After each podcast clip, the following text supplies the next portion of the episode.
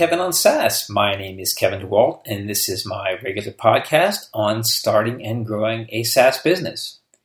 This week I'm going to talk about fundraising, and especially uh, or specifically angel fundraising, and how to raise money from individual angel investors in fifteen to fifty thousand dollar checks. This, I decided to do this podcast after I gave a speech last week on the same topic to the National Science Foundation. They have an annual conference in Atlanta, and I was their keynote speaker over lunch, and I covered this topic. I got a lot of really good feedback on it. It's the first time I've ever tried speaking publicly about angel investing, so I thought, why not take the, the same work I did to prepare for the presentation and talk to you about it?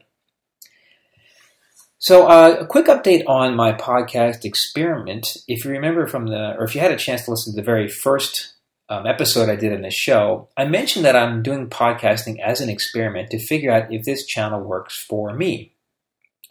And I'm doing a very specific test. I'm going to do 10 episodes, and my criteria for success is Am I making at least one good new professional relationship? Somebody who might be an investor, a customer, an employee that I would not have otherwise uh, made if I wasn't doing the show. So that's my success criteria. And one of my other requirements is that I have to be able to do a podcast in less than two and a half hours a week.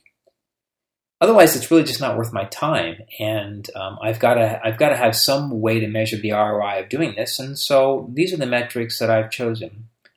So far, I don't think I've made any new relationships. Uh, there could be people that I will meet who are listening now that I just don't know. Um, but I'm not too worried about that because I haven't tried to have any guests or I haven't really made an effort to use the podcast to meet anyone new. As far as overall time, so far I don't think it's been a problem, mostly because the topics that I've been covering are things that, out of my work, like this presentation today that I've already done the legwork for anyway. So it's mostly a matter of just sitting down and recording it and doing all the post processing. Um, I guess I've been investing a little bit more time in the upfront learning, especially about how to make the audio sound a little bit, the audio quality a little bit better. I know that bad audio drives me nuts, and I'm actually recording this episode a second time because the first episode I really wasn't too happy with how my voice sounded. So I'm trying to make the whole conversation a little bit more natural, to slow down, to let points speak in, to change the position of the microphone so I can talk more in a, a conversational setting like I would do in a coffee shop, for instance. So, um, if you have any feedback on the audio quality or or maybe ways that I can improve my cadence, um, please let me know. Okay, so let's talk about this week's episode. I'm going to talk about angel investing, and the I want to make sure that we're we have the same context for what what this is about. The scope of this discussion is about how to go out and raise money in small checks from individual investors or angels. To give you a little bit more background, if you're if you don't know me well, I've actually been involved in early stage technology companies for about 20 years now in startups. I started my first SaaS company before the term uh, SaaS even existed in 1999, and I have invested in three SaaS companies as an angel investor CollabSpot, Sampler, and MadKudu. You can learn more about those by checking out my angel profile or looking on AngelList. And I'm a, a, SaaS entrepreneur. I build my own products, and I'm getting ready to start my next uh, pro- start my next SaaS product. And uh, so, this is a topic that I'm reasonably familiar with from both sides of the table.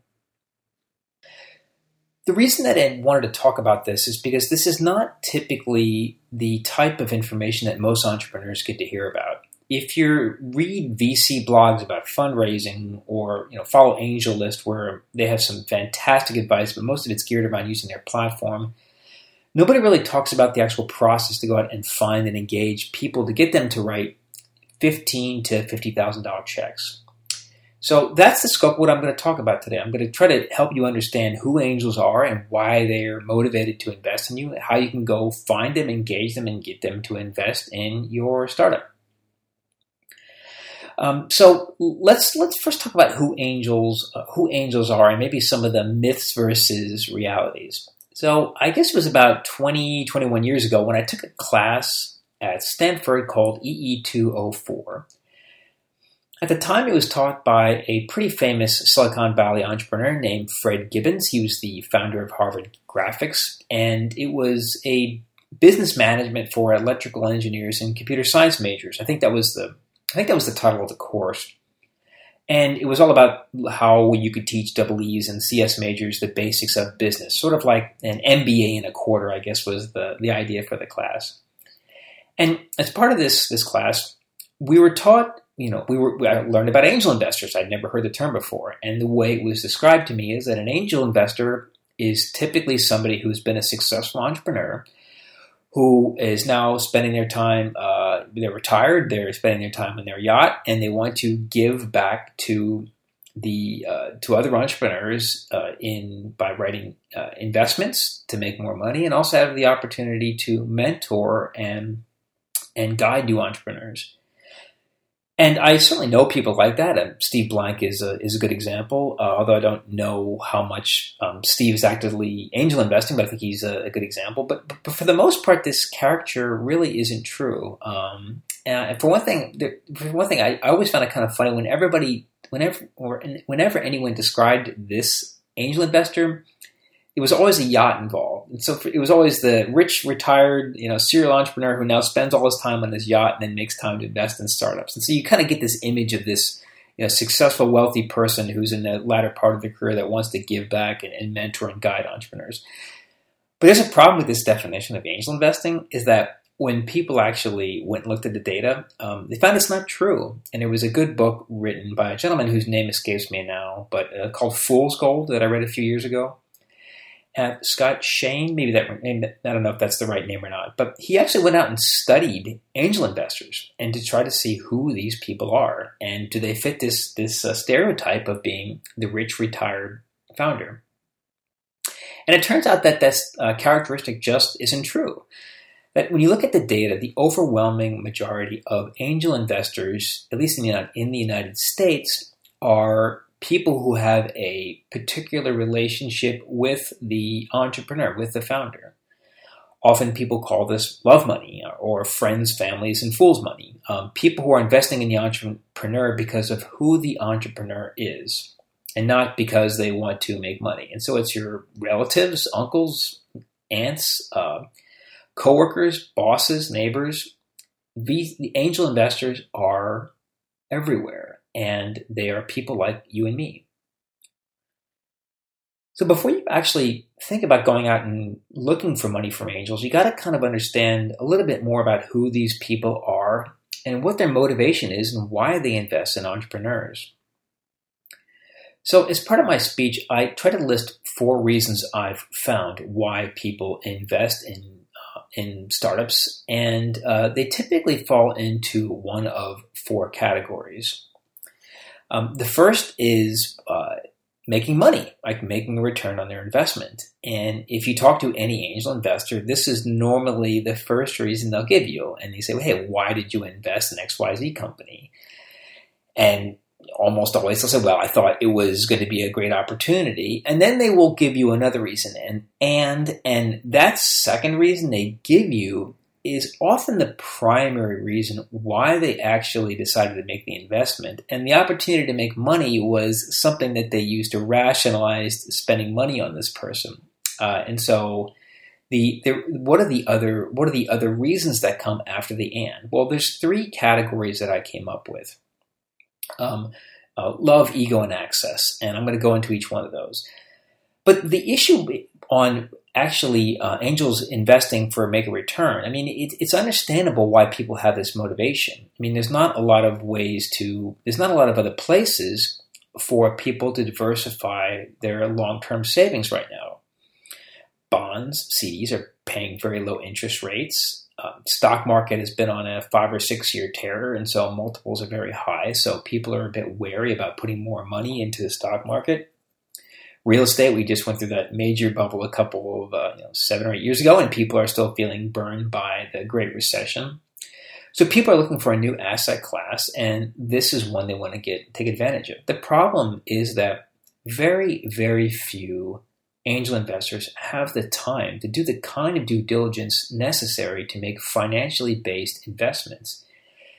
Venture capitalists or people that manage institutional money, this is what they do all day, right? so they can spend two or three months full time learning about a particular sector or an emerging market or, or get an expertise in a space and learn about investor, learn about a company, its founders, and do real due diligence. Unless you're retired, angels don't have the time to do that. I mean, I cannot justify spending 60 hours to uh, do due diligence on one particular company um, because I don't have time. I'm doing other things. I'm working, starting my own businesses, and and in playing golf. um, so I don't have the time. Um, but so you have to really uh, you have to accept that that's a reason why people do it, but it's often a secondary reason. And so you want to make sure that you're tying into the primary drivers for why most people do angel investing. So again, love, ego, access, and the first one I'm going to take is love. Um, this is often called friends, family, and fools, right? Love money, the the round of uh, you know the round of money you raise um, from people who are betting on you because you of who you are as an entrepreneur. So a typical uh, typical example of this is, and this is often the case when you have founders who are recent graduates of a university, and their uh, rich uncle and aunt and parents say, "Well, you know, we've invested a quarter million dollars in their Harvard education. What's another fifteen grand to start a company?" So it's people who are investing in the entrepreneur and the founders for who they are as a person, uh, and not often because of the idea or the merits of the idea. And so you can think of this as somebody who wants to help out somebody in their relationships, their family, um, is is almost like a, not too different in helping them with their education. So a second reason that uh, on, that angels invest in entrepreneurs is ego. And there's a couple different reasons. There's a couple different categories of ego investing. One of them is that uh, people, as they get older, they they're a member of the club and you know the country club, and every weekend on their golf foursome, their buddy Jack is always bragging about how much he made investing in Groupon, and you're sick of hearing Jack ramble and, and talk every week about how rich he is and all the great, cool tech investments he's doing, and you want to be part of the action. And so you also want to talk about the entrepreneurs that you're meeting and, and the and that you you know you're also a player in this emerging you know you know quote unquote sexy uh, space. And so there's ego, but there's also an ego that is less um, you know I guess is more that in the, the realm of, of public service and that's that people want to give back to their community. They want to support entrepreneurs maybe who are from their own country. If you're from if you're a French investor, you may want to support entrepreneurs who are French because you have a particular personal connection to that type, to helping French entrepreneurs. A, a, common one, especially if you are starting a company outside of Silicon Valley or New York, is is investors who want to invest in in an entrepreneur in their hometown. So I live in Savannah, Georgia, and it's not uncommon for investors in regions like this to want to invest into entrepreneurs in, in a region like Savannah because they want to see more innovative work, they want to see more innovative jobs, they want to see that kind of economic activity happening in their hometown. They're supporting the Savannah Voice Festival and the the uh, Telfair Art Center, and this is another way that they can give back to their community. So ego isn't the reason, and and the the final way, and I think the the motivation that a lot of entrepreneurs don't really appreciate or understand or take advantage of is access. So when you're starting a company, you're you're trying to change the world, and you're getting insight into what customers want and how technology is going to be changing the way we work. And that's very valuable to other people. And so if you're starting a SaaS business, for instance, where you're going to try to you know, disrupt the way small business accounting is done and you know tax software, people who have spent their entire career working in this space, like a partner at a major accounting firm, are want are going to want to have the front row insight into how you're working and how the market is changing because that's information and those are relationships they can bring to their career. even if it just means that they're smarter about who they hire or when they stand at the board meeting, they can talk about trends that are happening in the marketplace. And that is very valuable to them. So as you're looking for in, in thinking about people that you want to invest in your company, never never forget that motivation. I, I've seen that's a very strong one for me. So in my particular instance, I invest in SaaS companies often because even if the investment doesn't make a financial return, I get to build relationships and get insight into ways that I see other companies working, and I get a front row seat and access to the entrepreneur in ways that I would not normally get if I was just a, another person looking for advice. So those are um, those are the four primary motivations that I think angels have. So money, um, financial investment is the is the one that people will tell you, and in, in some cases, that is the number one motivation. Um, love money is the second one. People who invest in entrepreneur because of who you are. Ego, uh, the angel investor wants to support people from their their country, from their school, who and they're in their hometown. They want to invest in a particular type of entrepreneur because of who that where that person is from.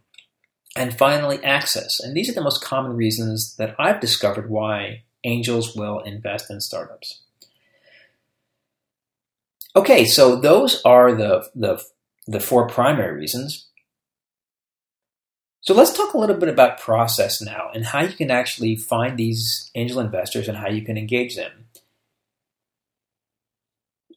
If you take nothing else away from this conversation of what you hear from me, I want you to, to take away um, three words. And I guess if there's a theme to this uh, to this episode, it's this, and that is fundraising is sales. So you need to think about fundraising as a sales process. You're going to be selling or trading your time and equity in your company for investment, introductions, or um, advice from angel investors. So you have to think, if you think about sales, it takes time, it takes relationships, and you have to get people to take steps to get them to take a particular action.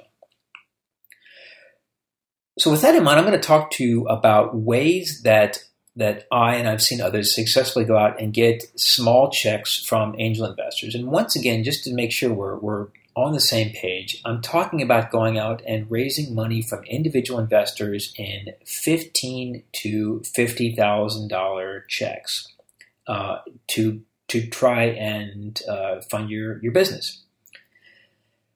There's two common scenarios when I see this take place. Normally, the, two that I see most common are if you are raising a small seed round. Some people call this a friends, families, and fools round, but you're raising a quarter million dollars to do your product development, to do your early customer discovery, to get a new startup going. The other common scenario is when you have a lead investor that's maybe putting in a quarter million dollars or 500,000. Maybe it's a strategic investor, like a, a, company that's going to be investing in your, in your startup. And you you want to round out the rest of the round and try to get to about a million dollars of investment by getting smaller checks from angels. So if you're in that situation, here's a process that you may want to try. The first step is start early. Uh, even before you think about starting your company, get a, a CRM, a customer relationship management piece of software. The most well known of these is Salesforce. Unless you're already using Salesforce with your sales process, it's probably overkill.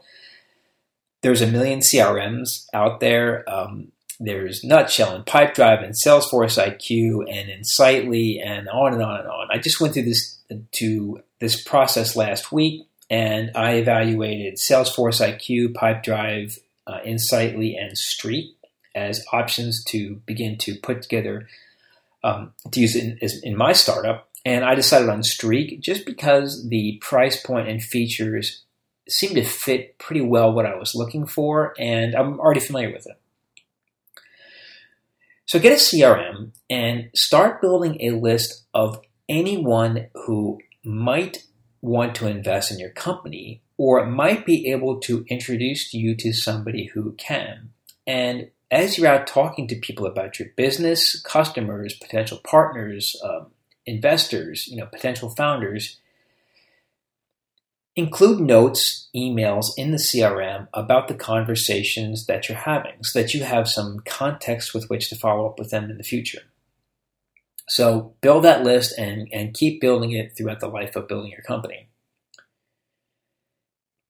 Then, about three to six months before you're actually getting ready to go out and raise money, um, before you uh, decide how much you're going to raise or set a valuation or start pitching or put your pitch deck, before you do any of that, go out and find somebody who has just recently raised money in your space. You can go on onto AngelList and look at the done deals, or you can look at uh, VCs who invest into your space and look at the people they've invested into it and talk to the founders and ask them for advice about what they did. How did they find their investors? What did they ask for? Asked if you can see their pitch deck. What were the terms? Um, you know, just get the basic, get advice from them and ask their advice about what you should do in going raising your round. The reason you want to talk to other entrepreneurs uh, more than anybody else is because the dynamics of fundraising change constantly. What worked for another entrepreneur a year ago probably won't work now because the markets change, investor needs change, and you just have to be able to adapt to that. So the most current information you're going to get is from somebody who just went through what you're about to go through. So talk to another entrepreneur who just raised money. Once you have that conversation, set a very specific goal for yourself. And that goal should have three parts. It should be a, the amount of money you want to raise by a certain date and using a certain type of vehicle. So, for instance, I want to raise a quarter million dollars by September 1st from 10 to 15 angel investors. That having that kind of goal is going to do a couple of things for you that are really going to uh, help this process along.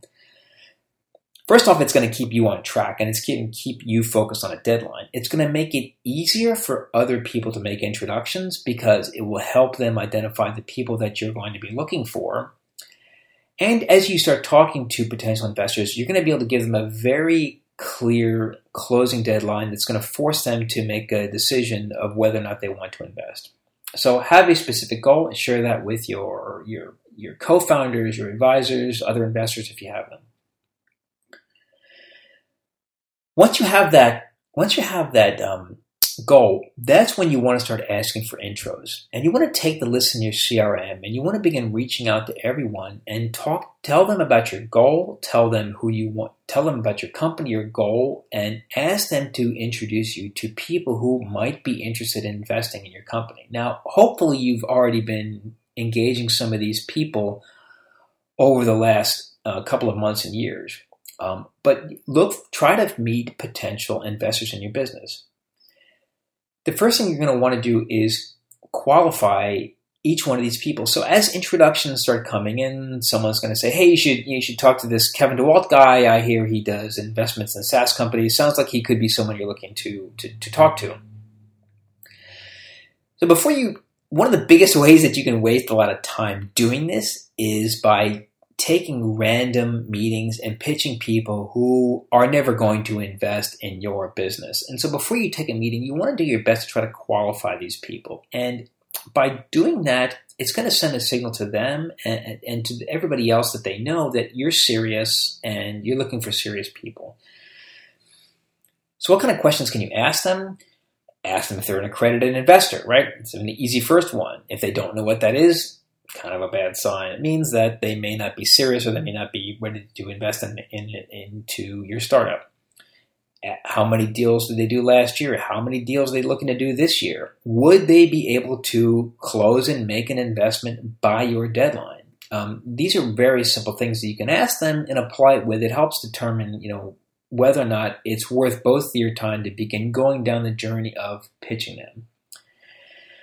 Um, so, so once you, you know, you're gonna once you begin to go through that process, you'll get better at it. You'll get you'll get good at identifying the kind of people who are interested. Um, the next step is when you sit down with a potential investor.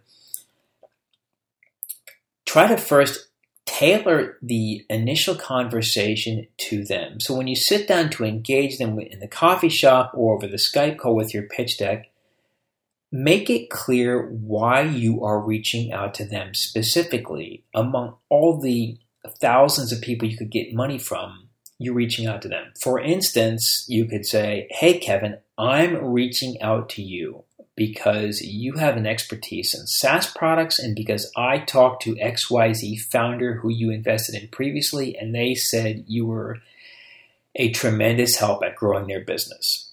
Know, so that's you know that's how you could get my attention. You know, if you are reaching out to somebody because they also went to your university or they're from your same country, make that clear to them. Um, if you're if you're looking to raise money in your small hometown, say, "Hey, look, I'm reaching out to you because I know you support entrepreneurship in Savannah, Georgia, and since I'm from here, I wanted to talk to you first before I start talking to the rest of the world." Doing that will set the stage for your conversation, which will make that person feel special, like you're coming to them with a specific reason. Okay, so after that, you're going to go through your pitch deck, and I'm not going to go into any of those details of how to pitch and financials and forecasts. I mean, there's there's lots of other information written about that. You can find that on your own. Um, and finally, I, I, guess I don't know how to say this indifferently, but make sure you, you know, as part of your pitch that you ask. You know, I'm shocked at how many entrepreneurs have a hard time getting to ask and actually making the ask that says, "Hey, do you want to invest in my company? Do you want to write a check?" And so I've got some references and books that I recommend um, a little bit later that help you can, to figure that out. Okay, so that's the process. I'm going to talk about a couple of hacks and landmines, things that you should do that will make this process a little bit easier, and maybe some things to avoid. The first thing is I want to set your expectations about how much time it takes to, to raise angel funding. And this is why you want to start early and you want to build a list. You're going to have, for every 25 people you ask for intros, you're going to get maybe 50 conversations that come out of that because some of the people you know are going to be able to introduce you to multiple people. Out of that, you're going to maybe be able to qualify five people. And if you do your pitch and you engage five potential entrepreneur uh, investors, you're maybe going to get one investment out of that. So just in terms of the sheer time and volume of conversations you're gonna you're, you're gonna require. You know, to get a twenty five or fifty thousand dollar check out of somebody, you're gonna look you're looking at several months and fifty plus personalized emails and conversations just to get that one check. So if you're looking at raising a quarter million to a half million dollars from angels, I mean, you do the math. It's you need to have a lot of conversations to get there, and the sooner you can start getting that list of people and and knowing how to engage them and what their motivations are, the better position you're going to be in to do this quicker. Um, then the next, uh, I guess the next tip is that you know, there's this, this old saying um, that uh, when you, you want advice, ask for money, and when you want money, ask for advice. Uh, I think another way I've heard it said that uh, ask for advice and get money twice. But the you know the bottom line is it's going to be very difficult to get someone to give you money who doesn't know you and who isn't familiar with you. And so, one of the best ways to target your angel investors and to bring them along with your journey is to sign them up as advisors early in the process you know, add them to your advisor list and angel list. See if they'll take a you know a thirty minute phone call with you, you know, once every month or two when you have a question. Or just ask if you can follow up with them in advice later, or add them to your email list and update them regularly about your process. You you need to really make people feel like they're a part of the journey before they're going to want to commit to giving you money. It's it's just very rare that you can get someone to give you money on a first conversation. Um, so um, ask for uh, ask for money and you get advice. Ask for advice and you get money. Um, second thing I was going to recommend is three books. Um, the two you might already be familiar with. One is Influence, that talks about human nature and how to get people to take action, and that is just a great book generally for for every entrepreneur, and it should be on your bookshelf. The other one is um, called Angel Investing by David Rose. Dave is the founder of New York Angels, or he's a member of New York Angels, the founder of the Gust software platform. If you want to understand what it's like for angels, uh, the person on the other side of the table, then that's a reasonably good book to read. Although I would say David's perspective is much more coming from someone who's angel investing for a financial motivation. And in my experience, that's not most angel investors. Um, the final book, and the one you're probably not familiar with, and the one which may be most useful to the most of you is called The Ask, and it's by Laura Fredricks. Laura Fredricks, called The Ask. You can find it on Amazon. I got it on my Kindle, uh, less than 10 bucks.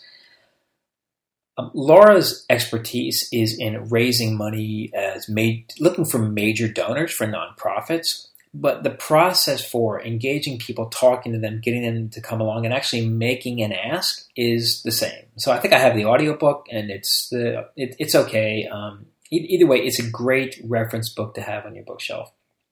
So those are three books I recommend.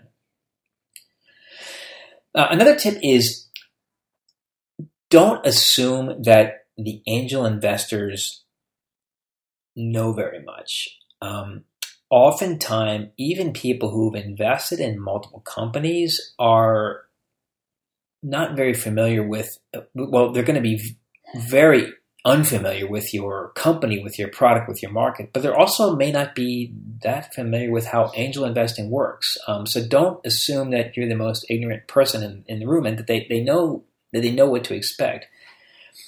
For instance, if you are if you have a lead investor and you have that lead investor has a legal team that's doing due diligence, you the person who's going to be writing a $15,000 check probably does not need to hire a lawyer if there's already another legal team sitting on their side of the table that's doing all that work. It's just not worth spending 1500 bucks for a lawyer on a $15,000 investment.